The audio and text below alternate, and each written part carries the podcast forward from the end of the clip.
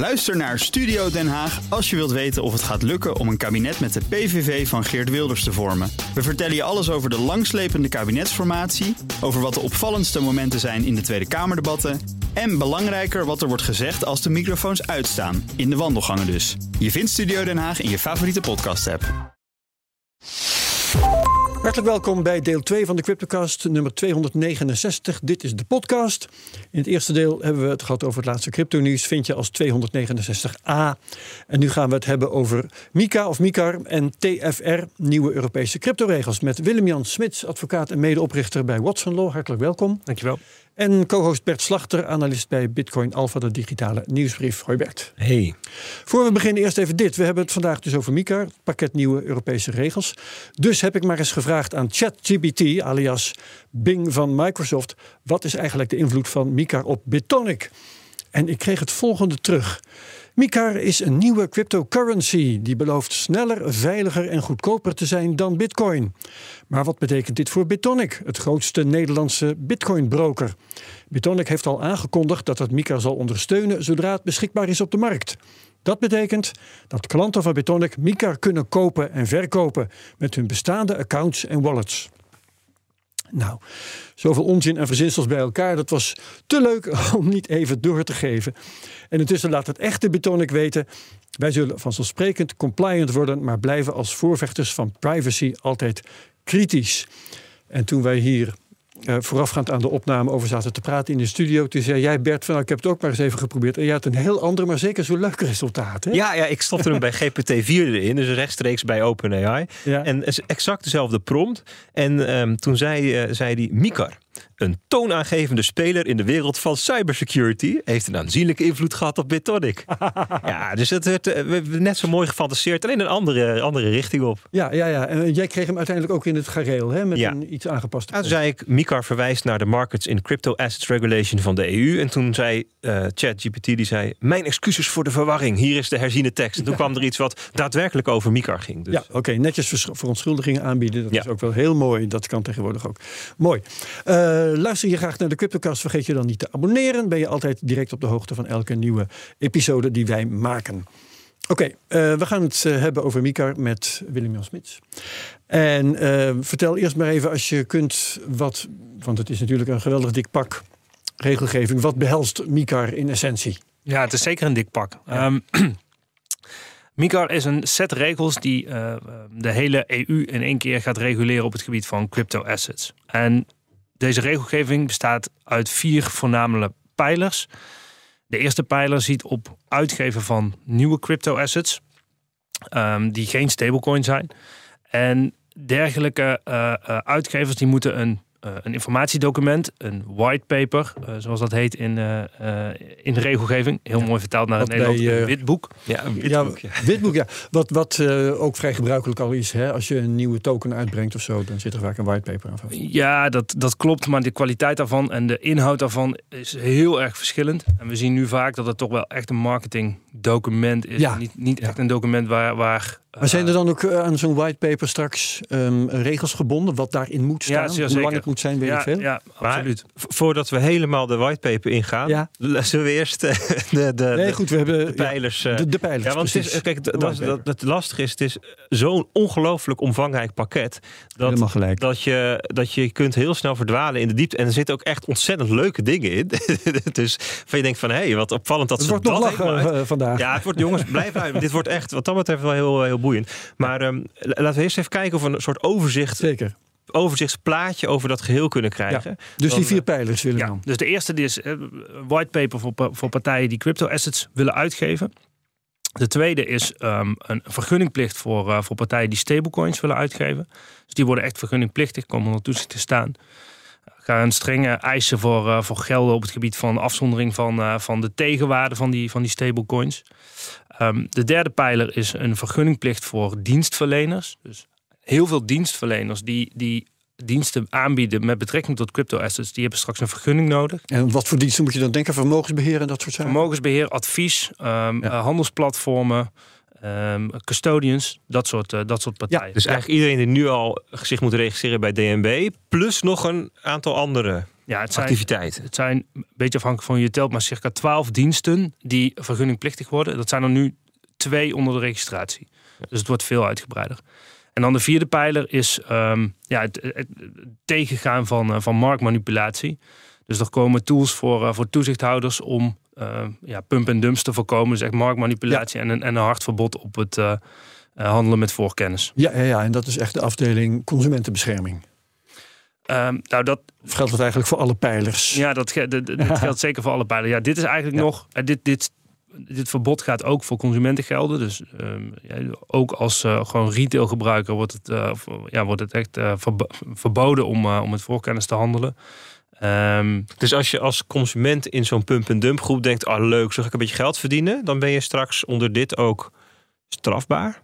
Ja, het is, het is um, toezichtrechtelijke regelgeving. Dus het, er komt een toezichthouder. Laten we er even vanuit gaan, dat is nog niet helemaal zeker, maar dat het in Nederland de AFM wordt. De AFM die, kan, die krijgt tools in handen om uh, ook echt particulieren te gaan aanpakken. Uh, die, die zich uh, bezighouden met marktmanipulatie. Dus pump en dump en dat soort dingen. Dus ja. net zoals je op de traditionele markt natuurlijk ook ziet. Ja, maar dan is het dus niet, hè, want wat, dat, dat vroeg jij Bert, een consument die gebruik maakt van een dienst, die wordt niet strafbaar. Maar als je uh, zelf meewerkt aan een pump en dump, of is het toch hetzelfde?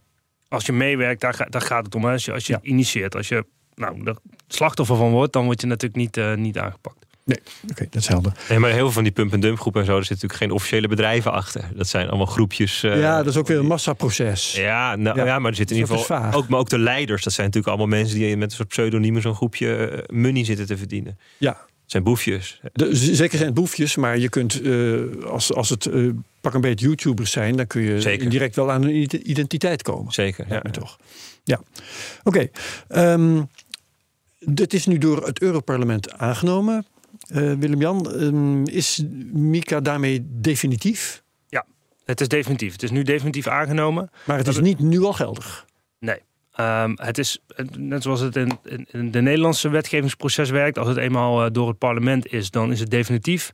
Dan wordt het nog gepubliceerd in een publicatieblad.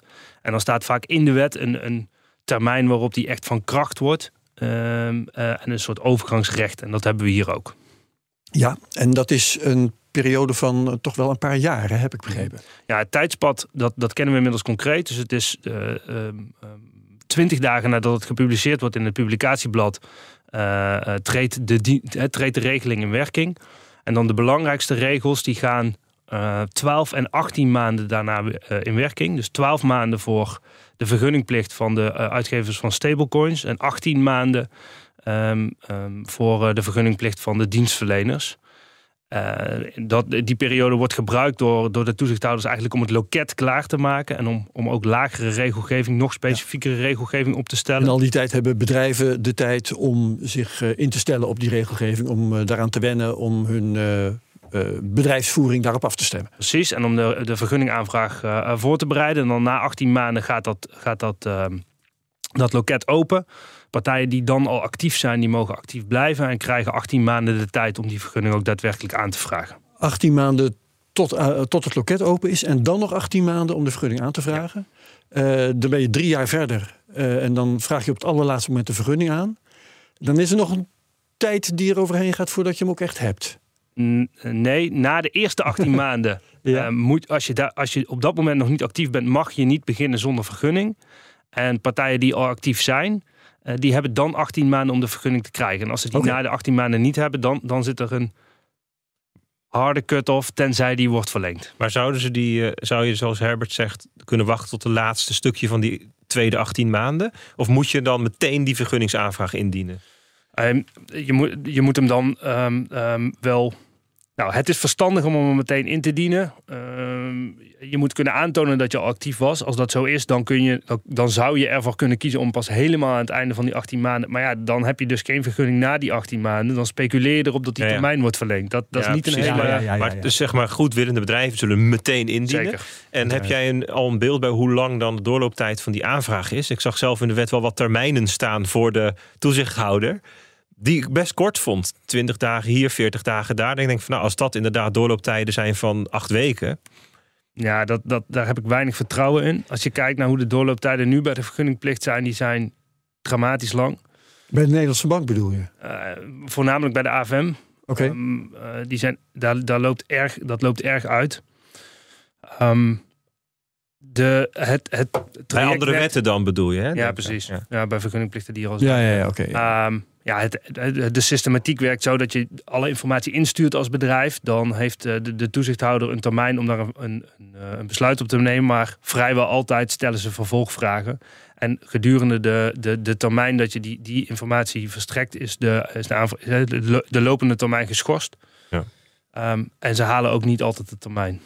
Oké, laten we het gaan hebben over de, concrete onderdelen van uh, de hele regelgeving. Uh, gaan we eerst Mika in of kijken we eerst ook nog naar, even naar TFR? TFR heb ik als eerste staan. Ah, dat goed? Ja, dat is, maar die zit dus naast Mika. Hè? Dat zijn dus twee verschillende wetten. Ja, dat is waar. Ja, dat is, waar. Dat is wat dat betreft. we, worden, we worden ineens van, van niks krijgen we ineens uh, twee zijn, wetten van ons. Twee pakketten en het, de Transfer of Funds Regulation is een aparte. Dat is dus niet Mika. Klopt. Um, laten we die dus uh, eventjes nu bij de kop nemen. Wat uh, behelst die? Ja, dat is, dat is goed om die ook even in een iets bredere context te plaatsen. TFR is onderdeel van het, van het AML-package. Eigenlijk een Anti-money laundering Precies, anti-money laundering package vanuit de EU die die regels weer gaat herijken. Bestaat uit vier onderdelen, ook weer vier toevallig. Um, de, de, de, de materiële regels uit, uh, uit uh, de richtlijn, die worden verplaatst naar een verordening. Dat betekent dat die rechtstreeks gaan, uh, gaan werken in de EU. Ja, dus dat is niet een, een raamwerk waar plaatselijke wetgeving, landelijke wetgeving aan moet gaan voldoen. Maar het is direct een Europese wet, om maar ja, zo te zeggen. Precies. Ja. Dus we hadden AML D5, hè? dat is dan de, de, de, de richtlijn. De, richtlijn, de directive, ja. Die is in Nederland in de WWFT geïmplementeerd. Die hebben we al vaker besproken, hè? Zeker. De WWFT. En die worden straks vervangen, zeg maar, door de AMLR. Dus in één keer een regulation, oftewel een verordening. Ja, precies. Ja. Uh, dan de formele regels die komen in een helemaal nieuwe verordening. Dus dat gaat over wie de toezichthouder is, um, waar bepaalde meldingen van ongebruikelijke transacties moeten worden gedaan, hoe die partijen met elkaar moeten samenwerken. Um, derde onderdeel is een, een AML-autoriteit, een nieuwe Europese instantie die er, uh, die er gaat komen, die, die rechtstreeks toezicht gaat houden op de meest risicovolle uh, instellingen. En dan het vierde onderdeel van dat pakket is de Transfer of Funds verordening. Dat is al een bestaande verordening, maar die wordt nu aangepast op, uh, op crypto. De oorspronkelijke doel was om die alle vier tegelijkertijd in werking te laten treden, maar dat, dat, gaat, dat is niet gelukt. Uh, dus ze hebben die Transfer Funds Regulation eruit gehaald, omdat die ook belangrijk is uh, in verband met de koppeling aan MICA. En die worden tegelijkertijd straks van kracht. Um, en die Transfer Funds Regulation houdt in dat die geldt al voor banken en, en bepaalde betaalinstellingen. Die houdt in dat, dat informatie over uh, verzender van, van verzendingen van crypto assets uit de wallet bij het ene platform naar de wallet van iemand anders bij een ander platform, dat dan met die transactie informatie meegestuurd moet worden over zowel de verzender als de ontvanger. Ja, dat is, daar is veel kritiek op geweest. Um, wat, wat zijn de gevolgen? Want dat is, dat is uh, hoe moet je dat zeggen? Um, controversieel als het om privacy gaat. Het is controversieel omdat het om, om privacy gaat. Dat, uh, dat klopt. En daarnaast, ja, het, het en voor zover ik me herinner, heeft Simon Ledeveld hier ook wel gezegd: het staat sowieso op gespannen voet met de GDPR. Um, nou, er is heel veel. Uh, er is heel veel focus in Europa op, uh, op allerlei rapportageverplichtingen in het kader van anti-witwassen en heel veel uh, uh, strenge regels waar, waar bedrijven aan moeten voldoen en informatie die moet, gedeeld moet worden met de overheid. Ja. En we zien nu recent dat er vanuit de toezichthouders op, op de AVG, dus op de privacy toezichthouders, dat er eigenlijk geluid vanuit de andere kant komt. En die zegt, hé hey jongens, ja, jullie zijn daarmee bezig. En wij zien dat dat een belangrijk, een belangrijk onderdeel is. Maar jullie, jullie verliezen uit het oog dat Europa ook heel erg streng is op privacygebied. En wij vinden dat die regels die jullie nu maken en de, en de impact die die hebben, dat die uh, te veel doorwerken naar het delen van informatie met de overheid en het schenden van privacy van gebruikers. Uh, en te weinig uh, rekening houden met het grondrecht van, van de gebruikers op privacy. Dus dat het te veel doorslaat. En er is recent een brief gekomen van eigenlijk de overkoepelende Europese toezichthouders van privacy, privacy toezichthouders. Die daarvoor aan de, een, een, brief heeft gestuurd naar het Europees Parlement. En um, um, ja, aan de bel trekt en zegt: dit gaat, de focus gaat de verkeerde kant op. Ja, ja want je, je moet je dus voorstellen dat alle cryptobedrijven straks. -hmm van, van alle transacties die tussen hun en een ander cryptobedrijf plaatsvinden, van, van de betrokken uh, personen, zal ik maar even zeggen, ja. dingen moeten gaan, gaan opslaan als burgerservice nummer, adres, um, uh, geboortedatum. Want het is een heel lijstje. Elke transactie weer. Van elke transactie in eerste instantie alleen maar dus, hè, dus het beginsel tussen, de, tussen verschillende gereguleerde uh, dienstverleners. Maar de vraag is natuurlijk, wat doe je met een crypto die van, van buiten naar binnen gaat? Dus van buiten het gereguleerde wereld naar binnen de gereguleerde wereld. Met andere woorden, vanaf een self-hosted wallet noemen ze dat dan, of self-hosted ja, address heet zo, terecht. Ja, ja, Dus stel dat je crypto instuurt of uitstuurt. Kijk, en dat, nu, nu denken we allemaal nog heel erg vanuit het denkraam van je hebt een account bij een broker en je stuurt daar bitcoin naartoe of je haalt de bitcoin vanaf. En dat is allemaal niet zo spannend, want dat doe je, dan gaat het naar jezelf. Ja. Maar wat nou als in de toekomst bitcoin of crypto meer mainstream wordt en mensen met een wallet die ehm, door een dienstverlener wordt verstrekt. Bijvoorbeeld Coinbase, die heeft dat gewoon, heeft een wallet, Coinbase wallet. Stel dat je daarmee gaat betalen ergens. Ja. Of de, eh, weet je wel, bij, bij, een, bij een lightning punt of uh, een lightning kassa. Weet je, dan, dan zie je dus dat er gewoon in het maatschappelijk verkeer voortdurend allerlei transacties zijn tussen self-hosted en, en, en een dienstverlener. Ja, dat gaat dus allemaal straks ook hieronder vallen. En, en, dat is ook waar je zeg maar, vanuit privacy-oogpunt vraagtekens bij kan stellen. Van ja, wil je wel dat al die dienstverleners van zo ongelooflijk veel mensen al die data moeten gaan opslaan? Want het is natuurlijk wachten mm. tot het weer gelekt wordt. Ja, wachten. Dat, maar dat is, dat, dat is een, eh, zeg maar een security risico. Dat is een andere overweging dan het is strijdig met de GDPR. Eh, nou ja, kijk, waarom we vanuit privacy-oogpunt willen dat er alleen maar data wordt opgeslagen als dat ook daadwerkelijk nodig is. Dat is ook omdat het dan niet uh, kan lekken of gehackt kan worden. Jazeker. Ja, ja, ja, ja. Dus dat is aan elkaar. Oké, goed. Ja. Um, dat, dus daar eh, komt de commotie vandaan, wil ik maar even ja, zeggen. Nee, vanuit, uh, precies, ja, precies. Maar uh, Willem-Jan, jij zegt dus eigenlijk, daar, daar is voor gewaarschuwd. Uh, dat is vastgesteld dat, dat die strijdigheid er in potentie is. Heeft dat dan verder nog gevolgen? Blijkbaar niet, want de wet is gewoon aangenomen nu. De TFR is net zo aangenomen als MICAR. Ja, hij is, hij is door het parlement heen, dus die is aangenomen. Het zal, het zal bij de implementatie daarvan en um, uh, hoe dat de toezichthouders gaan, gaan letten op de bedrijven die, die deze regels moeten gaan uitvoeren, uh, zeker relevant worden. En die, dat, dat maakt het voor die bedrijven heel erg lastig, want zij zitten feitelijk in de tank. Dus aan de ene kant de, de, de financiële toezichthouder, noem ik maar even, die zegt: let op, je moet wel heel goed aan de, aan de, aan de AML-regels voldoen. En aan de andere kant de, uh, de privacy toezichthouders. Die, die zegt, let op, zorg ervoor dat je je de, uh, wel vergewist van de regels die er gelden voor privacy van je klant. Betekent dat dat we kunnen, uh, hoe heet het, rechtszaken kunnen tegemoet zien waarbij de ene regelgeving strijdig is met de andere? Ja, absoluut. Ja. Um, en, en, en dat, dat, dat, zie je nu al in, uh, in bepaalde toezichttrajecten, dat, dat die regels botsen en dat bedrijven daarmee worstelen. En dat ook de toezichthouders daarmee worstelen. Ja, nou, dat wordt dan spannend. Daar gaan we misschien nog meer uh, op, op terugkomen. Maar eerst eventjes uh, uitgifte van, van nieuwe crypto assets. Hè. Um, dat is een van de dingen die hier nu onder de nieuwe regelgeving gaat vallen. Wat zijn, als je nu nieuwe crypto assets wilt uitgeven, wat zijn dan nu de regels waar je aan moet voldoen? Zijn die er? Nou, even ervan uitgaan dat dit crypto assets zijn die niet vallen onder regels die er al zijn ten aanzien van financiële instrumenten of traditionele uh, zaken. Dus mm crypto assets, tokens uh, op een bepaald plat, die toegang geven tot een bepaald platform bijvoorbeeld. Dan zijn daar op dit moment nog geen regels voor, geen specifieke regels voor. Dus ja, bedrijven mogen wat dat betreft nu je kunt je gang gaan. doen wat ze willen, ja. mits de, de ondergrens van consumentenbescherming, dus de, de, de algemene consumentenbescherming, niet wordt, uh, niet wordt geschaad. Oké, dus hoe gaat het dan straks, um, nou ja, over drie jaar? Nou, over drie jaar uh, uh, gelden dus voor deze bedrijven specifieke regels waar ze aan moeten voldoen. Um, en ze moeten dus een, uh, een whitepaper opstellen toesturen naar de toezichthouder en publiceren op hun website. En in dat whitepaper moet allerlei voorgeschreven informatie staan over het bedrijf dat het uitgeeft, uh, waar de token gelist wordt, uh, wie er achter dat bedrijf zitten, uh, wat, wat de rechten zijn die verbonden zijn aan de token. Um, wat de risico's zijn, wat de, de, de, techniek, ja. de techniek is die eronder ligt. als een prospectus. Nou, het, het is, het is uh, vergelijkbaar met de, de gedachten van, uh, van deze regels zijn vergelijkbaar met de prospectusregels. Ja.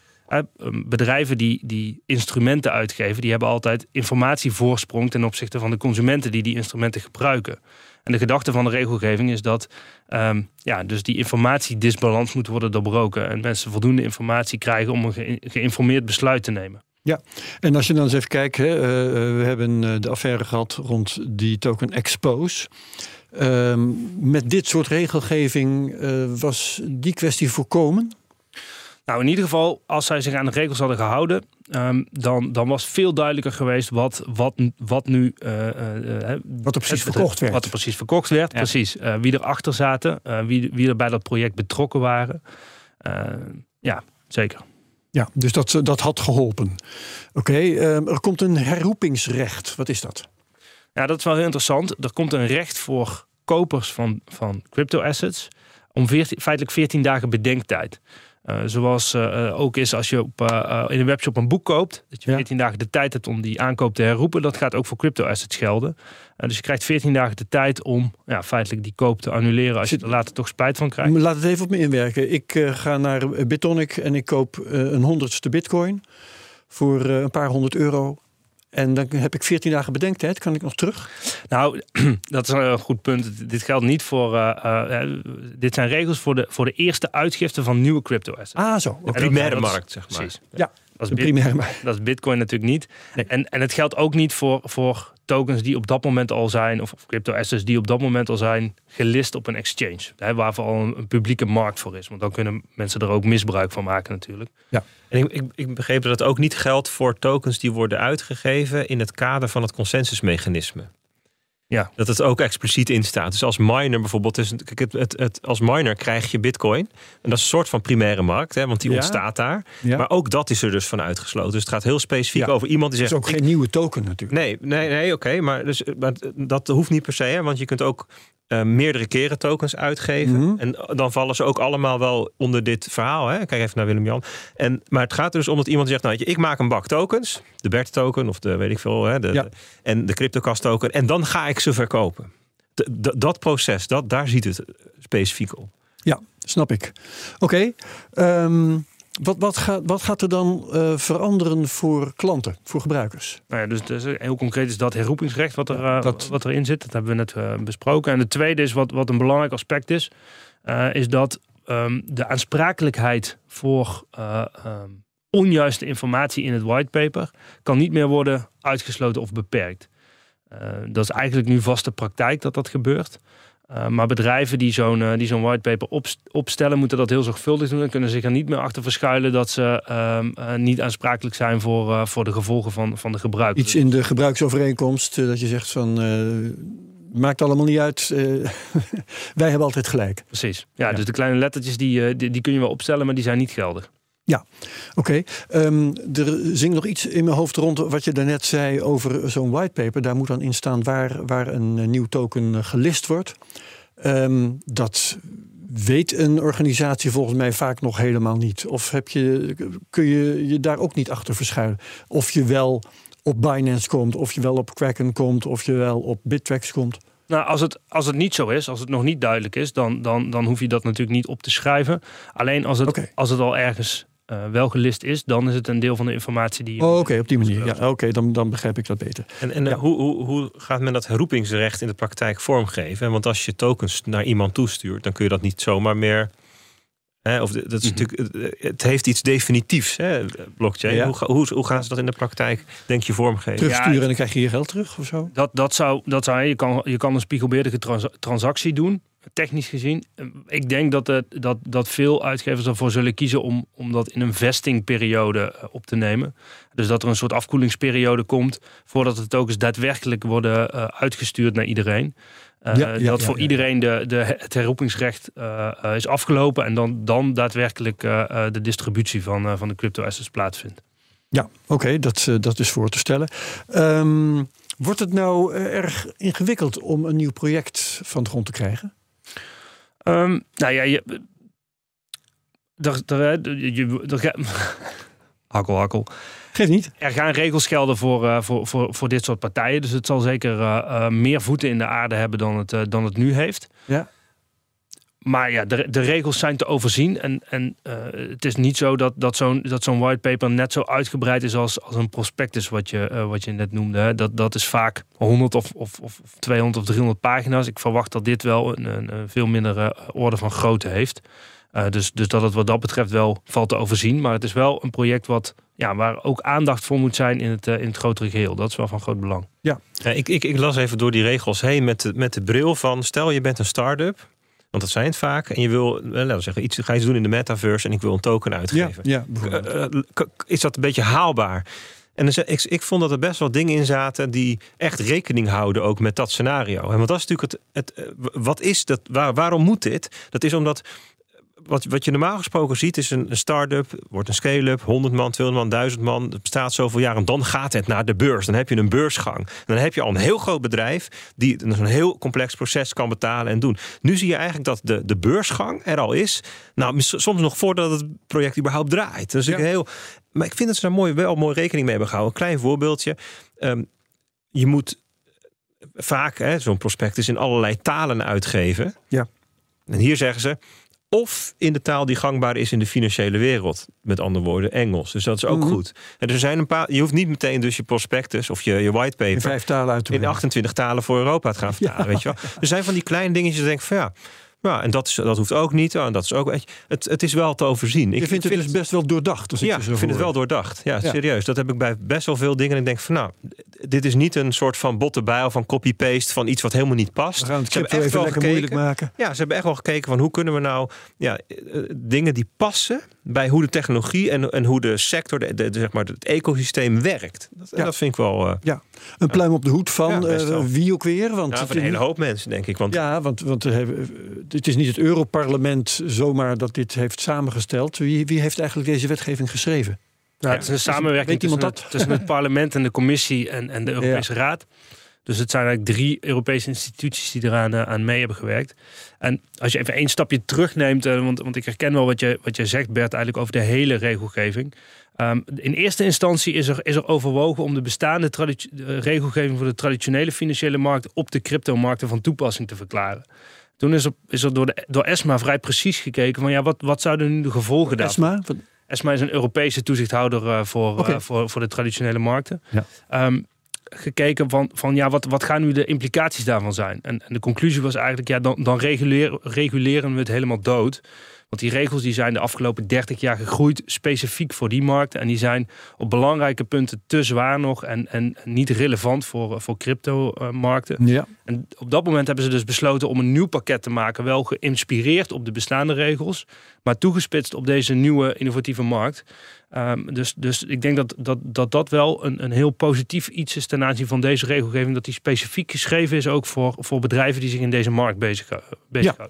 Oké, uh, innovatieve projecten, bedrijven die zich daarmee bezighouden. Maar uh, deze sector is zo innovatief dat het niet altijd bedrijven zijn die zich uh, ermee bezighouden. Er zijn ook decentrale projecten. Je hebt DeFi.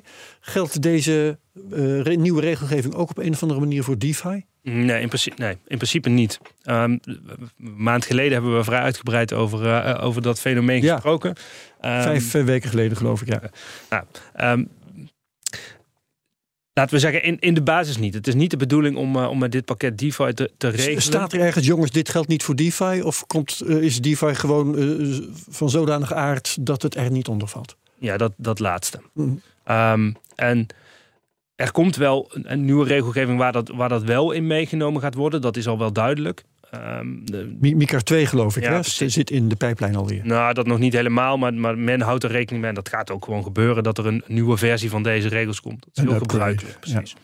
Maar ja, ergens moet je een, een cut-off point nemen. Want anders dan blijf je maar schrijven aan, uh, aan regels die op... Ja, terwijl je schrijft is er alweer nieuwe technologie. Uh, dat gaat niet werken. Nee. Ja, oké. Okay, um, dus dat komt uh, later dan. Laten we het gaan hebben over uh, stablecoins. Dat is interessant. Dat is een van de aspecten die uh, geregeld worden hier. Um, daar komt een vergunningsplicht voor. Ja. Leg uit. Nou, er zijn twee typen stablecoins die door Mika onderscheiden worden. Dat is aan de ene kant de, de e-money token. Dus dat is een, een, een stablecoin waarbij je een dollar inlegt of een euro inlegt en een token terugkrijgt die één op één gepakt is. Ja, dus de en, teller of iets dergelijks. Precies. En de tegenwaarde is, um, um, is altijd in geval van de euro de euro en in geval van de dollar de dollar. Ja. En de ander is een asset reference token. Die kun je kopen en dan wordt, wordt eh, eh, eh, de tegenwaarde is niet de betreffende euro of dollar, maar is een mandje aan verschillende assets. Dat kunnen verschillende typen valuta zijn of verschillende eh, harde assets zoals goud of andere edelmetalen of verschillende eh, crypto assets of een combinatie daarvan. Ehm, Dus iets ETF-achtigs, eh, zoals je het nu schetst. ja, zo zou je het kunnen zien, maar, met, maar niet met als doel om in waarde toe te nemen, maar juist met als doel om gelijk te blijven aan Ja.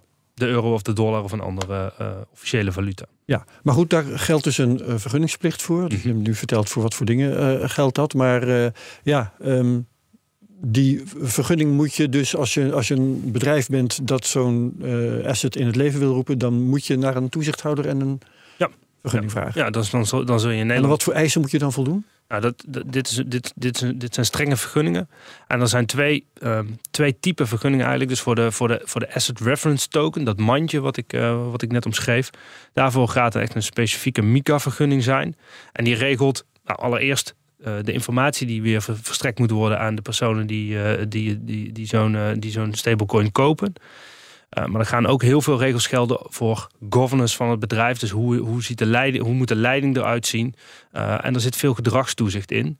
Dus dat betekent dat de tegenwaarde, uh, um, dat mandje aan assets op een bepaalde manier moet worden belegd. De dekking. Ja, dat de Ja. dekking één op één is. Dat er heel belangrijk dat er geen rente gegeven mag worden op, op, op Oké. de tegenwaarde.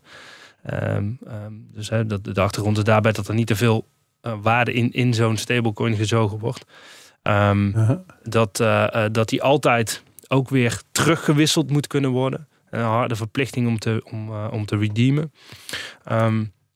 En ook heel veel regels ten aanzien van de liquiditeit van het onderpand. Dus hoe snel kun je. Ja.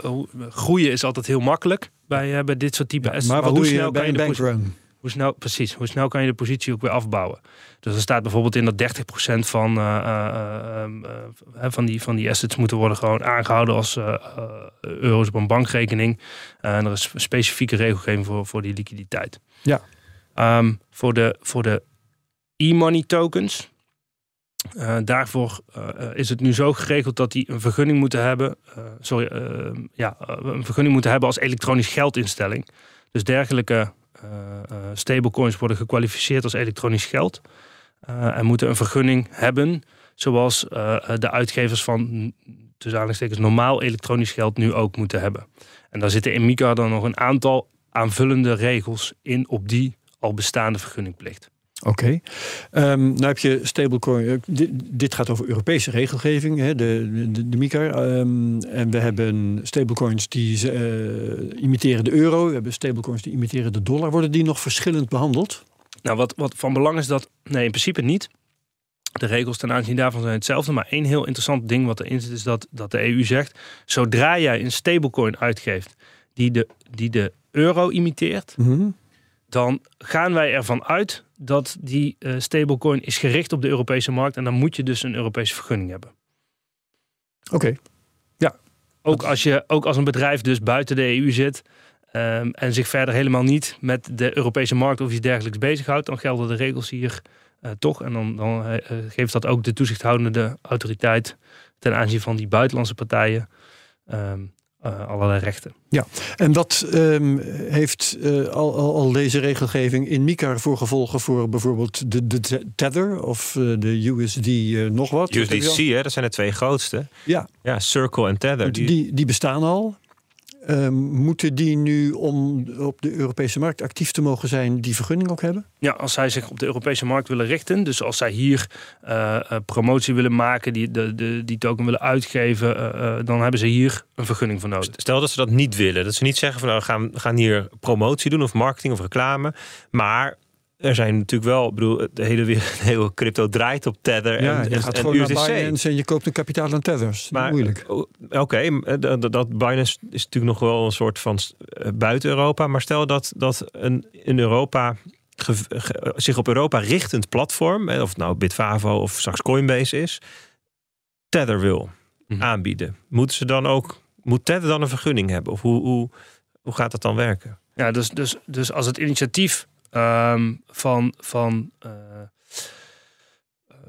bij het handelsplatform ligt, dan, dan betekent dat dat er sprake is van een listing en dat handelsplatform de informatieplichten van, van de uitgever overneemt. Dus die moet dan dat, dat stablecoin whitepaper publiceren. en die is dan ook verantwoordelijk voor de inhoud daarvan. Dus ja, als platform zul je. Eh, ja, als dat, platform die zullen zeggen: Tether, doe nou even, want dan kunnen wij je aanbieden. Ja, precies. Dus als, als zo'n uh, zo'n zo'n eh, partij niet in de Europese Unie een vergunningplicht wil, uh, geen vergunning wil halen en niet die informatie zelf ter beschikking wil stellen, ja, dan, dan kan zo'n platform eigenlijk zelf er ook niet uh, die informatie krijgen om dat te doen. En ja, dat, dat, dat, dat is zeker in het geval van Tether is dat gewoon risicovol. want, want als je verkeerde informatie daarover publiceert en dat blijkt onjuist te zijn en stel dat ja. stort in, ja, dan, dan uh, is dat een risico wat overgaat naar het platform. Ja. Dus, dus de facto zal het op neerkomen dat um, stablecoin, uh, stablecoins alleen maar gebruikt zullen worden als de stablecoin-uitgever hier een vergunning heeft.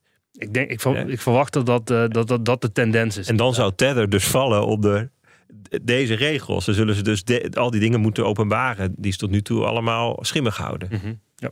Als het, dat is spannend. Ja. Dat kunnen we in de gaten houden. Oké, eh, grappig. Ehm, gaat, dit, gaat dit euro-stablecoins populairder maken dan? Bijvoorbeeld, als, uh, als de, de dollar stablecoins hier moeilijker. Uh, ja, er zijn, er, zijn, er zijn al wel geluiden in de markt dat er, dat er grote partijen zijn die, die daar inderdaad nu mee bezig gaan. omdat dat ook legitimiteit nu brengt. Um, en, en, en er technisch gezien en, en, en, en operationeel gezien gewoon grote voordelen zitten aan het gebruik van, uh, van, van stablecoins. Zeker voor, voor crypto-platforms. Uh, zie, ik, zie ik wel bewegingen die kant op. Ja, die, die, die de, de populariteit van, van euro-stablecoins flink zullen vergroten. Ja, oké, leuk. interessant. Um, laten we het hebben over crypto-asset dienstverleners dat is, kan dus een heel scala aan bedrijven zijn, daar hebben we het net uh, over gehad. Um, er, er, was al behoorlijk uh, zwaar toezicht op uh, Nederlandse cryptobedrijven, bijvoorbeeld vanuit de Nederlandse bank. Wat, wat komt daar nu nog bij? Nou, twee typen dienstverleners moesten zich nu registreren bij, bij DNB en vielen onder witwastoezicht en sanctieregelgeving toezicht. Ehm, die regels gaan veel breder gelden, ook voor, voor de andere type dienstverleners. En daar komt nog bij dat er ook dus een vergunningplicht uh, uh, komt die uitgebreider is, een stuk uitgebreider is dan, dan de regels die er nu al zijn. En de, de norm die nu, waar nu toezicht op gehouden wordt, is. Um, zorg je er goed genoeg voor dat, dat je, dat je witwassen tegengaat. Mm Straks dan gaan er prudentiële eisen gelden, bepaalde kapitaaleisen. Maar belangrijker nog, er gaat, er gaat veel gedragstoezicht komen. Die zegt hoe dat jij je bedrijf moet voeren richting de klant. Dus er komt de zorgplicht richting de klant om duidelijke informatie te verstrekken, uh, heldere algemene voorwaarden te hebben.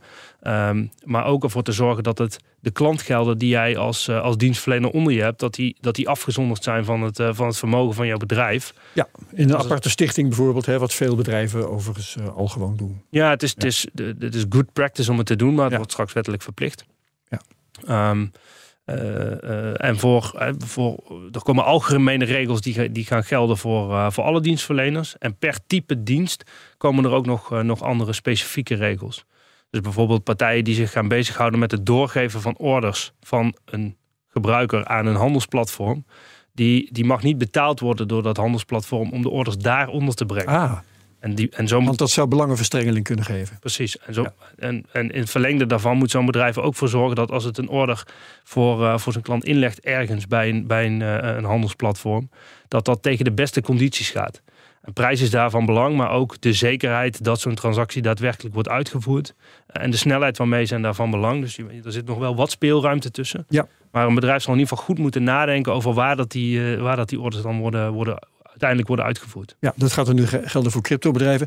Soortgelijke eisen gelden, uh, neem ik aan, al lang voor uh, andere financiële bedrijven als banken bijvoorbeeld. Ja, dat klopt. Ja, dus het is meer een soort uh, gelijkberechtiging die nu wordt ingevoerd. Ja, het is, tussen crypto en andere financiële. Ja, het is een slag, een slag, een volwassenheidsslag, om het zo te zeggen. Ja, ik, zeg, ik, ik zag aan het begin van dat, dat hoofdstuk hè, over die dienstverleners iets staan van Het is, het, uh, we willen dat die bedrijven handelen in het belang van de klant, in de best interest van, van, van de client. Is dat, en, en ik heb het idee dat, dat al die, die, die, die 100 pagina's daarna eigenlijk een soort uitwerking zijn van, van dit principe in veel specifiekere regels en, en, en, gedragingen. Klopt dat? Ja, dat, dat kan je zeggen, inderdaad. dus de algemene norm die er nu bij komt is: gij zult handelen in het belang van de klant. Ehm, en, en, dat, en dat, ja, als je die norm zo openlaat, ja, dan is die natuurlijk door iedereen op heel. Ja. Dan stelt het niks voor. Dus het is veel, veel specifieker gemaakt op een heleboel uh, uh, onderdelen. Uh, ja, dat, dat klopt een klachtenprocedure, weet je, van heel, heel specifieke dingen kom je dan tegen en denkt, oh ja, inderdaad, dat moet straks dus gewoon. En dat je de beste prijs voor je klant ophaalt en dat je transparant bent over hoe die kosten dan opgebouwd zijn. Allemaal dingen van je eigenlijk zegt van ja, als je gewoon nadenkt van hoe doe ik het best voor mijn klant, dan kom je daar ook op. Alleen nu wordt, zijn ze dan zwart op wit gezet. Ja, ja een heleboel bedrijven die. Eh, het feit dat er nog geen regels zijn, betekent niet dat bedrijven niet zelf ook nadenken over wat de risico's zijn die verbonden zijn aan de mhm. bedrijfsvoering. Dus heel veel van die dingen die, die doen partijen ook wel. Dat zie ik ook uh, bij, bij mijn cliënten, dat ze zich daarmee bezighouden en zich echt wel van bewust zijn. En je noemde net zelf, Herbert, dat, dat veel bedrijven ook zo'n stichting derde geld wel hebben om die, die klantenassets af te, af te zonderen.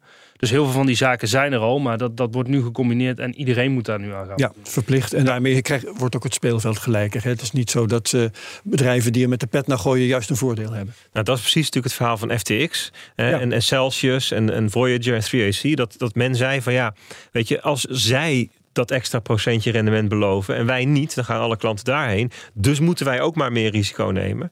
Dus er, is, er zit een soort bepaalde zwaartekracht naar risicovol gedrag. als je het speelveld niet gelijk maakt door regels op te stellen. Dat geldt natuurlijk niet voor vermogensscheiding, dat, dat kost niet zo heel veel, maar geeft wel een bepaald signaal naar je klanten. Dus dat is eentje, oké, dat doen we dan allemaal wel. Maar bijvoorbeeld transparantie over je kosten en het niet handelen in, tegen het belang van je klant in en zo, dat, dat, dat, dat zijn dingen. Ja, weet je, als jij dat niet doet en de ander wel, dan loop je 1-0 achter. En dat wordt al snel 2-0 en 3-0. En daarvan is het heel goed dat we nu gewoon zeggen, joh, allemaal hier aan, voldoen. Ja, ja prachtig. Um, we refereerden al aan het uh, anti-witwastoezicht door de Nederlandse bank. Uh, deze wetgeving zorgt ook voor anti-witwastoezicht. Uh, gaat daarmee de AMLD 5-wetgeving op de schroothoop en het toezicht van de Nederlandse bank? Of heb ik dat mis? Ja, dat, dat heb je wel mis. Um, Oké, leg uit, dat, want dat betekent dat we dubbel toezicht hebben. Of dus er staan geen regels, geen AML-regels in MICA specifiek. En daar hebben we AML D5 nu voor en, en de, de AML-verordening straks, zoals we uh, eerder al bespraken. Ja. Um, Mika zegt natuurlijk wel dat als je zo'n vergunning wil uh, uh, krijgen, dat je moet aantonen dat je voldoet aan die regels. Dus er zit wel degelijk een link ah, tussen de twee. Dus dat is indirect. Precies. Ja. En het is de verwachting dat de Nederlandse bank de toezichthouder blijft ten aanzien van, uh, van die AML-regels dat uh, um, de AFM de vergunningverlenende uh, autoriteit gaat worden. Uh, dus, dus in die zin twee toezichthouders, maar het registratieregime. Dus dat je echt bij de, bij de Nederlandse bank eigenlijk ook door een soort vergunningtraject moet. En als je in de hele EU actief wil zijn bij 27 verschillende nationale toezichthouders, dat gaat eruit. Um, ja, maar hoe, hoe werkt dat dan? Want die, die Oh, wacht eventjes. De, um, nee, leg, leg, het maar gewoon uit, want ik snap het niet. Er, er is een, een, deel van het toezicht blijft nationaal.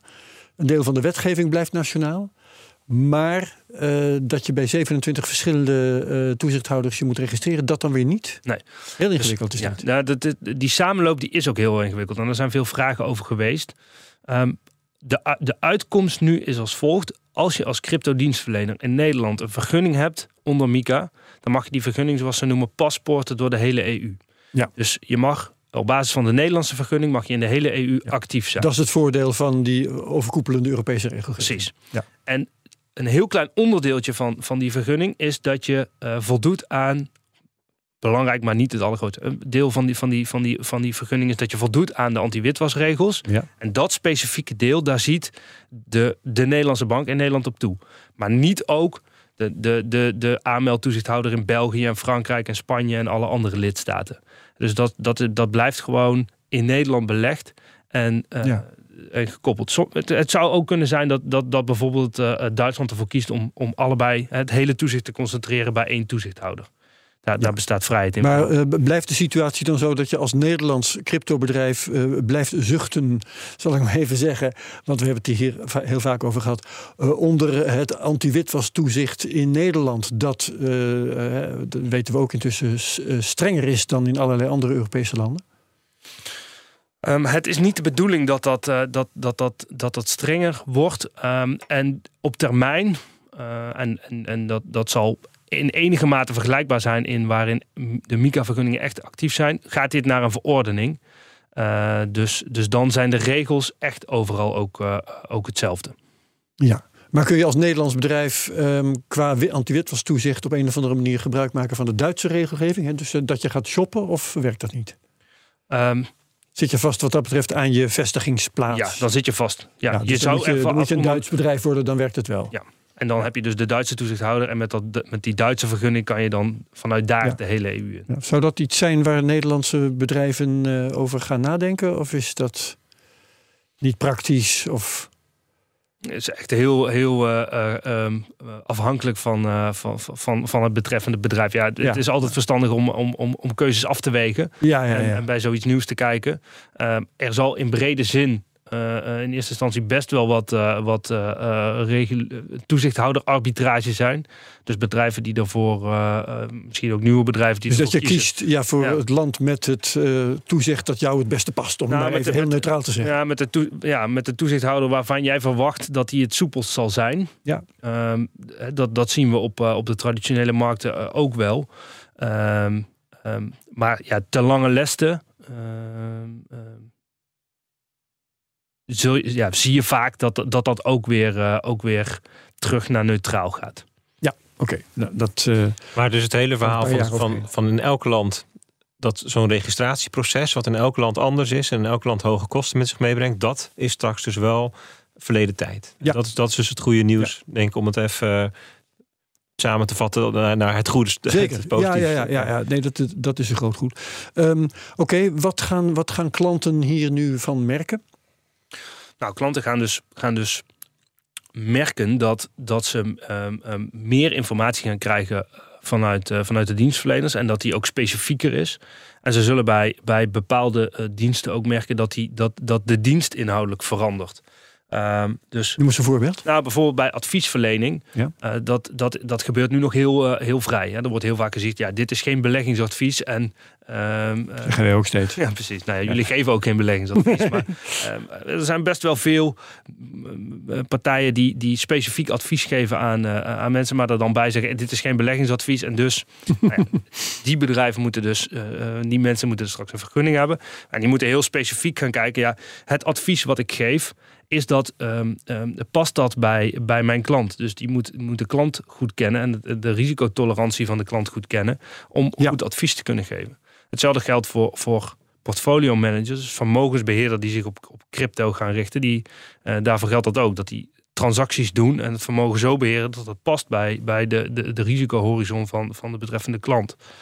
Um, uh, daarnaast, nou ja, wat, wat, wat een klant ook zeker zal gaan merken, is dat er meer transparantie moet komen in de, in de prijsvoering. dus bedrijven moeten duidelijker zijn wat het, bijvoorbeeld het aankopen van een bitcoin op een platform kost. Zijn dat, is dat alleen een marge die het bedrijf maakt uh, tussen aankoop en verkoop? Of worden er ook nog aanvullende kosten in rekening gebracht? Ja. Uh, dus, dus, dat zijn specifieke onderdelen. Denk je dat, uh, ik weet niet of ik het aan jou moet vragen, maar doe het toch maar, um, dat de klant op al die informatie zit te wachten? Want uh, klanten hebben toch al een overvloed aan informatie over het algemeen. Hè. Gebruiksovereenkomsten ja, worden niet gelezen. Hè? Ja, ja precies. Ja. Ik heb het gelezen hoor, echt waar. Nou ja, dat, dat, dat, is, een, dat, dat is een goed punt. S sommige specifieke informatie wel. Hè. Dus, dus zeker informatie ten aanzien van echt de kern van het product zelf, zoals de prijs. Uh, of, of, uh, ja, dat gaat nog wel. ja. ja, precies. De, maar ook hoe die is op. Mensen zien wel een prijs, maar hoe is die nou opgebouwd en, en hoe kun je dat het best vergelijken met een ander platform? Uh, maar ook de manier waarop een bepaalde order wordt uitgevoerd. en dat ze weten dat dat, dat in, in de beste manier voor hen is. Um, dus dus ja. bepaalde informatie wel. Ja, dat, er zit ook zeker aan, aan, aan de risicokant. Um, ja, als je, als je dat soort informatiedocumenten moet schrijven, dan wordt er vaak meer risico omschreven dan uh, de, de, bedrijven gaan vaak aan, de, aan wat aan de voorzichtige kant zitten dan, dan, niet. Dus dat, dat kan wel leiden tot, tot lange documenten die niet goed leesbaar zijn en waar mensen van denken, ja, dit, dit, dit is niet, uh, niet zinvol. Ja, en waar dan weer consumentenorganisaties voor moeten pleiten dat er simpele versies van komen. Ja, dus ik denk dat de gemiddelde consument niet die whitepapers gaat lezen en al die, die, nee. die, die, documenten, maar dat, dat wat ze er wel aan hebben is dat ze weten dat als een partij een vergunning heeft, dat die partij dus aan allerlei uh, regels moet voldoen om in mijn belang te handelen. Sowieso, die partij kunnen ze alleen maar vinden online als hij een vergunning heeft. Dus uh, wat dat betreft. Ja, nee, goed, als je de website kent. Hè, dus, ja. Maar in ieder geval, als je weet, een partij heeft een vergunning, dan, dan hebben ze dus deze, deze, deze dingen gedaan. En dan geloof ik het wel. Weet je, ja. dat is denk ik de manier waarop de gemiddelde consument erover nadenkt. Ja, nee, goed. En, en dan ga ik mezelf een beetje tegenspreken. De, de gemiddelde consument, dat is er maar één maar er is natuurlijk spreiding. Hè. Er zullen altijd consumenten zijn die die informatie dankbaar toch uh, tot zich nemen. Nou ja, kijk, en dan heb je al als, als bijvoorbeeld een partij, neem een journalist, zich afvraagt van... hey, is dit een scam, deze, dit project? Kijk, dan hebben ze wel een startpunt. Zo, namelijk zo'n whitepaper waar ja. dingen in staan, waar bedrijf uh, uh, in vermeld moet zijn, bedrijfsgegevens. Dus dat, dat, dat is wel een verschil. Dus het is wel nuttig, alleen niet zo dat, dat omdat je whitepapers hebt, iedereen dat allemaal gaat lezen of zo. Weet je nee, wel? Dat, precies. Dat is ook niet wat hoeft. Dat is ook niet nodig per se om het, om het beter te maken. Ja, klopt. Oké, okay, um, we moeten het hebben over marktmanipulatie. Want dat is ook uh, iets wat uh, geregeld wordt. Ja, dat mag, mag niet. Dus, uh, ja, pijler 4 zijn we alweer. Pijler 4. we, we, komen er wel. Ja, ja. Dit wordt een lange cryptocast, maar het is nog steeds heel erg interessant. Um, marktmanipulatie. Wat doet MICAR tegen marktmanipulatie? Nou, maar MICAR um, regelt dat uh, handelsplatformen en andere dienstverleners ervoor zorgen dat er uh, op hun platform geen, geen marktmanipulatie plaatsvindt. Uh, en het verbiedt, het geeft de toezichthouder tools om handel met voorkennis te voorkomen. Ja. Maar hoe dat... kun je marktmanipulatie voor, uh, voorkomen als cryptobedrijf? Uh, stel je bent een exchange, ja, weet je, er kan een, een klant zijn die een grote partij bitcoins, we hadden het vandaag over in, in het nieuwsgedeelte over, wat was het, 14.000 bitcoins? 16.000, ja. 16.000 bitcoins. Ja, hoezo marktmanipulatie? Dat kun je toch niet zien aan die 16.000 bitcoins? Nee, de, nou ja, het, het, reist bij, het doet bij ons het vermoeden reizen. En als, als er sprake van is, dan kun je daar nader onderzoek naar doen. Dat is waar. Uh, en en, en dat, soort, uh, dat soort zaken melden bij de toezichthouder. Um, er is, we hebben het eerder gehad over uh, dat, dat um, de, de, de, dit pakket aan regels en dat Mika bestaande regels toepast op, op, op, op de cryptomarkt. En dat het dat op, een, op, op zodanige manier deed dat het goed te behappen is voor, voor de bedrijven. Ik denk dat dat over het algemeen goed is gelukt. Alleen dit, of bij dit onderdeeltje is, is kritiek, en ik denk ook wel terechte kritiek, dat het um, wat achterblijft. Als je kijkt naar, de, naar de, de, de, de regelgeving voor de traditionele markt op dit gebied, die is echt heel uitgebreid. Dat zou niet passen bij, uh, bij cryptobedrijven. Maar zoals het nu is ingestoken, is het juist weer heel erg beperkt. Um, dus misschien dat dat. Hoezo is het beperkt? Kun je dat uitleggen? Nou, er, er, er, er, er zijn bijvoorbeeld geen verplichte rapportageverplichtingen van, vanaf uh, handelsplatformen naar de toezichthouder toe. Uh, ten aanzien daarvan. Dat ze de, de, een speciaal soort transacties uh, zouden moeten melden, zoals wij nou net noemen, die 16.000 bitcoins. Ja. ja. Bepaalde ja, omvang. Om, kijk, omdat, omdat de handel zo, zo verspreid is over een, over een heleboel partijen, is het, is het als, als één platform heel erg lastig om te zien of er, uh, of er ergens iets gebeurt als een, uh, als een partij dat spreidt over meerdere platforms. Ah dus, ja, op die manier. In die ja, zin ja, zou, het, ook nog. Ja, zou het goed zijn als, als, als uh, um, um, bepaalde transacties die daadwerkelijk uh, het vermoeden uh, daarvan zijn, dat, dat, dat die specifiek gemeld worden bij, bij een toezichthouder, zodat die uh, gericht vervolgens. Ja. ja, op, maar dat is dus juist niet geregeld. Nee, dat, dat is volgens nog niet ja. geregeld. En um, deze regelgeving slaat voor de traditionele markten weer een beetje naar, naar de andere kant door, waarbij de, de rapportageverplichtingen niet specifiek zijn, maar juist heel erg generiek. Uh, daar, zou ik, daar zou ik niet voor pleiten. Uh, maar ja, het blijft hier wel, wel wat, uh, wat, wat achter. Oké, eh, nog meer over marktmanipulatie? Nee, dit, dit is een beetje een. een ja, we hebben hier de kern wel, uh, wel te pakken, denk ja. ik, uh, voor, voor, voor, dit punt. Maar, de, de zeg maar de, de, patronen waarvan wij altijd zeggen: veel, dit vinden wij stom. Hè, wash trading bijvoorbeeld. Hè, het volume hoger laten, laten lijken dan het werkelijk is. Of ja, het inleggen, ja, het inleggen van spookorders. Hè, om net te doen alsof daar support zit. Dat soort dingen. Of een, een, een, de, de, de prijs meer bewegen dan eigenlijk reëel is. Hè. Dus dat, dat je het onjuiste informatie geeft over de werkelijke prijs, weet je, dat soort dingen. Signa valse signalen geven. Dat zijn allemaal dingen die nu niet meer mogen. Dus en, en waarbij de verantwoordelijkheid ook ligt bij een platform om daar iets tegen te doen. Dus wat, wat op Binance, zeg maar, soort van zeggen, ja, dat is het wilde westen. Ja, is leuk, maar nu straks moet een platform zich wel op een of andere manier verantwoorden over wat dat voortdurend maar gebeurt op je platform. En dus ik denk wel dat, ja, het is inderdaad ongetwijfeld nog een veel te kleine stap, maar het is wel een eerste stap. Ik ben wel benieuwd dit schudt wel een beetje aan de boom. Wat er straks, op, op welke manier men in staat is om dit ook daadwerkelijk, um, zeg je dat, uit te oefenen of, of te geven. Ja. Dat, ja, of, dat, of dat iets doet, of het lukt, of, je, of, je dat, of er daadwerkelijk partijen aangepakt worden. Ja, ja, het beste middel tegen uh, marktmanipulatie is denk ik een hele grote markt hebben. Hè. Dat is, uh, het wordt steeds moeilijker. We, we, hadden nu al 400 miljoen nodig, hè, die 16.000 bitcoins, om de markt een beetje te manipuleren. Dat wordt moeilijker naarmate de marktkapitalisatie groter is en de dagelijkse volumes groter zijn. Ja, dat klopt wel. Ja, dus, maar dat, dus, dat is een soort van algemene. Kun je natuurlijk niet voor elke asset apart even regelen. Exact, exact. Ja, ja oké. Ehm, ja, we hebben het al over die Transfer of Funds Regulation gehad, uh, travel rule en zo. Um, zijn daar nog dingen die je eruit wilt lichten, Willem-Jan? Nou, het, het, belangrijkste van die regel is eigenlijk wat het niet regelt.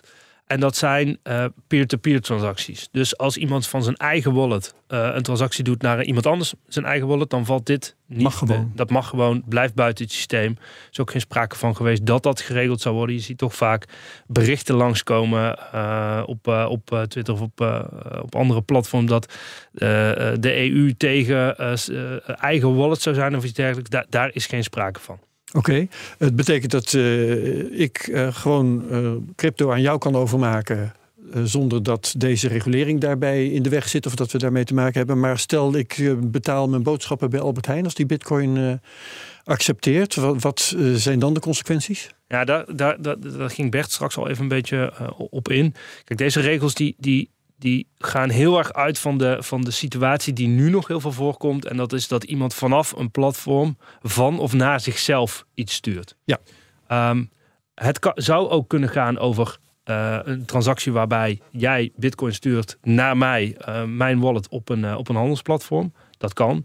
Uh, dan zal ik aan dat handelsplatform uh, gegevens moeten uh, verstrekken over jou. Alleen dat platform hoeft dat dan vervolgens niet te verifiëren, want dat, dat zou heel erg moeilijk zijn. Dus het vergaren van de informatie en het bewaren is, is op dat moment genoeg. Hoewel er veel nou, terechte geluiden denk ik, zijn die zeggen, nou dat gaat al vrij ver. Ja, ja, maar dit was in, in, in de eerste conceptteksten was dit dus nog niet uitgezonderd. En was ook, op een gegeven moment was zelfs ook de ondergrens van 1000 euro weggehaald. En dan zou het dus betekenen inderdaad dat zelfs als ik inderdaad een tientje van mijn account naar jouw wallet zou sturen. Van nou Herbert, ga er maar eens even mee spelen. Dat is leuk, bitcoin. Dan zou, dan zou het platform via mij al jouw gegevens moeten gaan opvragen en verifiëren. Ja, dat, dat wordt natuurlijk volstrekt onwerkbaar. En wat natuurlijk dan dus logischerwijs gaat gebeuren, is dat ik het dan maar naar mijn eigen wallet stuur. En dan in de unhosted wereld, hè, dus in de decentrale wereld, naar jou stuur. Ja, weet je, dan, gaan, dan omzeilen we dat op die manier. Ja, ja. En dat is een beetje wat, wat, wat dus logischerwijs nu gaat gebeuren want de, de, de, de, decentrale peer-to-peer wereld, die mag gewoon. En dat is belangrijk. Want het gaat niet alleen maar over dat ik bitcoin naar jou stuur. Maar het gaat ook over dat ik dus met smart contracts mag interacteren. Want dat is ook een, een, een, peer-to-peer iets. Als dat, als dat niet uitgezonderd zou zijn, dan zou je daar ook iets mee moeten in deze wet. Dus, dus zeg maar het, Web 3, zal ik maar zeggen. Web 3, dat, dat mag blijven bestaan. En want, want hè, dus connect your wallet, hè, de, de NFT-marktplaats. Weet je, het zijn ook allemaal transacties tussen twee um, ja, spelers, ja, decentraal, peer-to-peer. Ja. Dus die wereld, dat is, dat is fijn, dat mag. Maar goed, dan ontstaat dus de vraag: hoe, hoe gaat nou de, de, de gereguleerde wereld met de peer-to-peer wereld interacteren? En, um, en dat is denk ik slecht uitgewerkt. Um, op, en, en, en ik zou eerlijk gezegd ook niet weten hoe je dat dan wel goed moet doen. Hè? Mm. dus als je straks Connect Your Wallet hebt in Web3 en je, je connect met jouw gehoste wallet, en nu? Ja, dan valt het er dus soort van onder. Maar goed, hoe gaan we dat dan fixen? Nou ja, dus dat, dat is gewoon een. En, en dat betekent dat deze wet eigenlijk een, een soort wicht drijft tussen de ene, de gereguleerde wereld, en de ongereguleerde wereld. Dus de peer-to-peer wereld. Dus dat betekent iedereen die iets met Web3 wil, metaverse, um, decentrale, DeFi, die gaat dus van zijn account bij een cryptobedrijf eerst naar zijn wallet sturen en er dan iets mee doen. En dan kan je zeggen, ja, dat, is, dat, dat, dat houdt um, innovatie tegen, hè, want dat kan dan niet.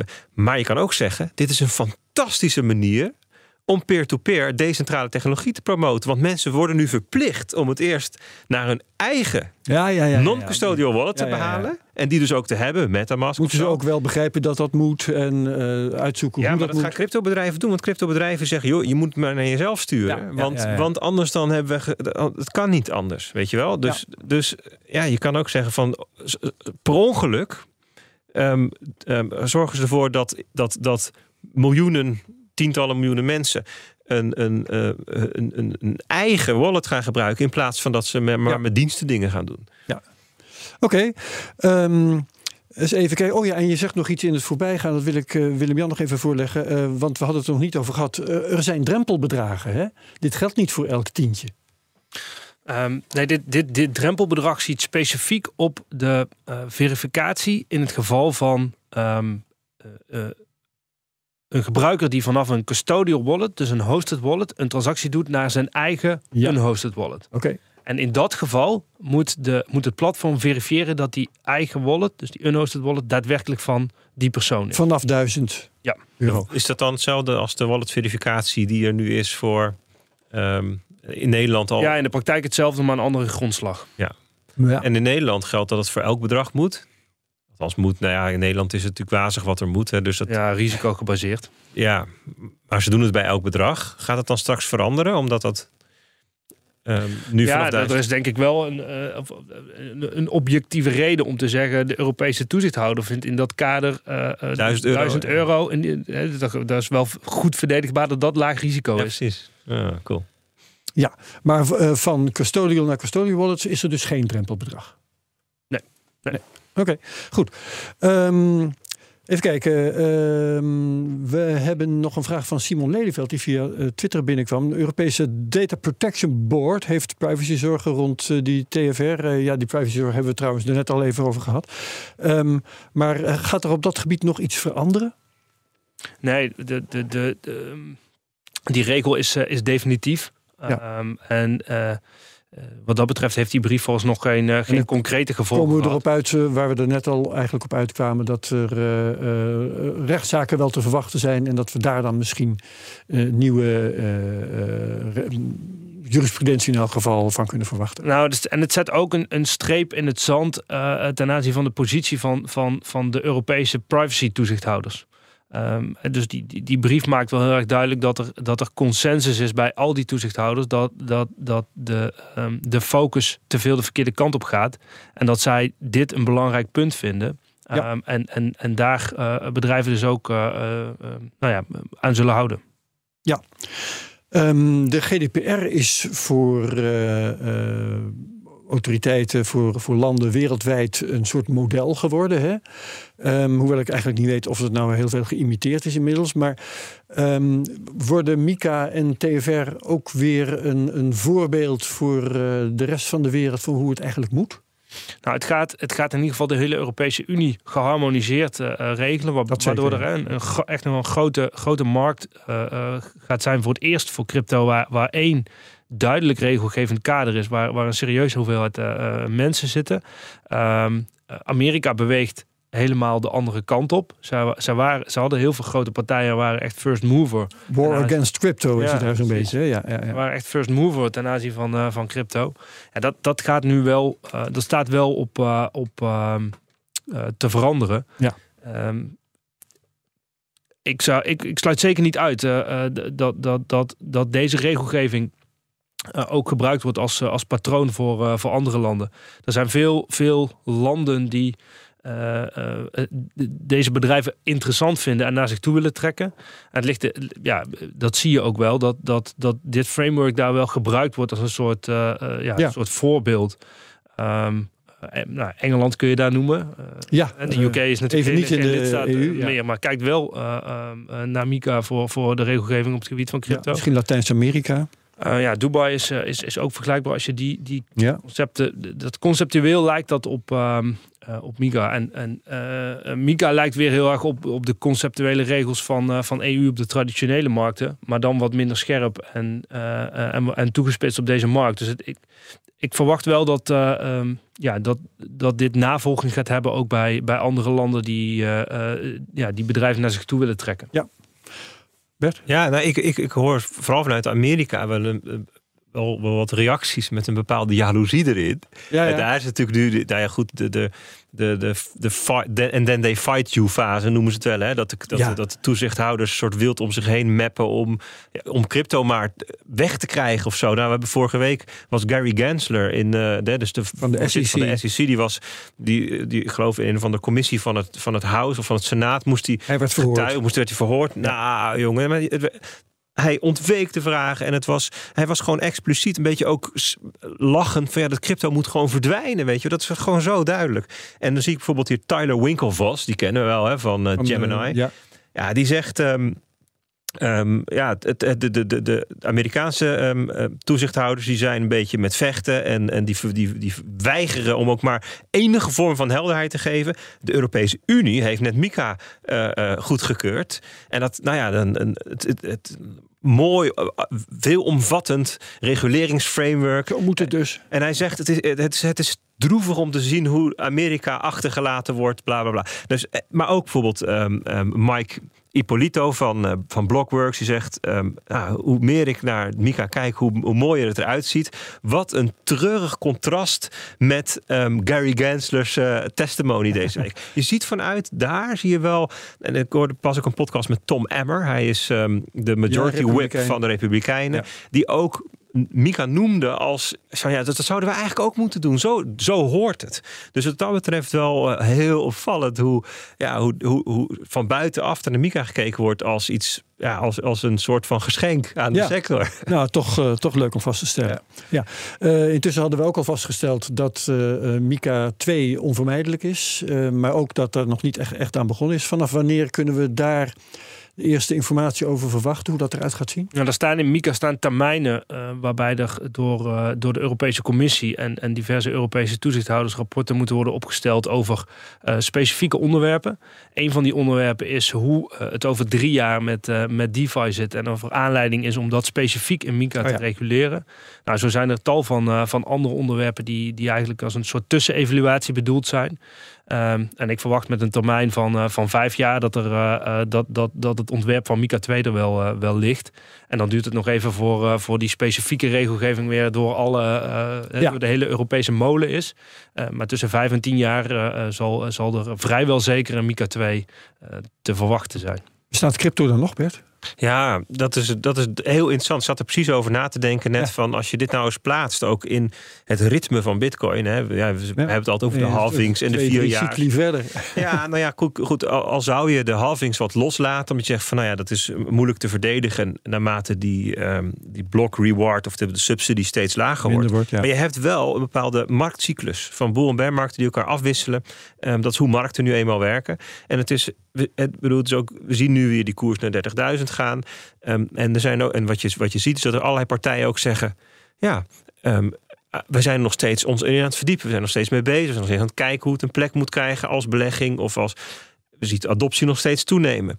Als je dat doortrekt, dan is het realistisch om te verwachten dat je ergens in 2025 weer een boelmarkt zou mhm. kunnen krijgen. Hè? Um, ja, dan, dan, dan is misschien net de eerste bedrijven gereguleerd door Mika. Zit een beetje op het randje is interessant. Hè? Um, um, maar versie 2, waarin de gaten gedicht zijn, die komt dan daar nog weer een stuk na. dus ik denk dat, dat 2025, 2026 wat altijd heel interessante jaren worden wat dit betreft. Want dan ga je dus, zeggen we, de rubber meets the road. Dus je, we allemaal regels we kunnen allemaal filosoferen. Maar straks gaan we zien hoe dit nou uitpakt in een volgende eh, stap in de adoptie. En als je dan gewoon kijkt hoe die adoptiecurve eruit ziet, dan gaat het dus in Europa om tientallen miljoenen mensen die dan voor het eerst met crypto gaan werken. Ja, die, die dus in zo'n wat meer gereguleerde context dat gaan doen. En dat, is, ja, dat wordt wel, eh, wel boeiend. Ja. Oké, nou dat uh, gaan we afwachten. En uh, ik stel voor het hierbij te laten wat deze CryptoCast betreft. Dus ik bedank Willem-Jan Smits van Watson Law. Dankjewel, leuk En ik uh, bedank Bert uh, Slachter, die mijn co-host was van Bitcoin Alpha. Vergeet deze CryptoCast niet te delen. Hij was heel lang, maar zeer de moeite waard. Volgens mij met je volgers op Twitter. Gebruik dan de mention at CryptoCast.nl. Uh, review ons op Apple Podcasts, dat is ook fijn. Like, subscribe en comment op YouTube. En voor de rest, dankjewel en heel graag tot volgende week met de volgende CryptoCast. Dag allemaal.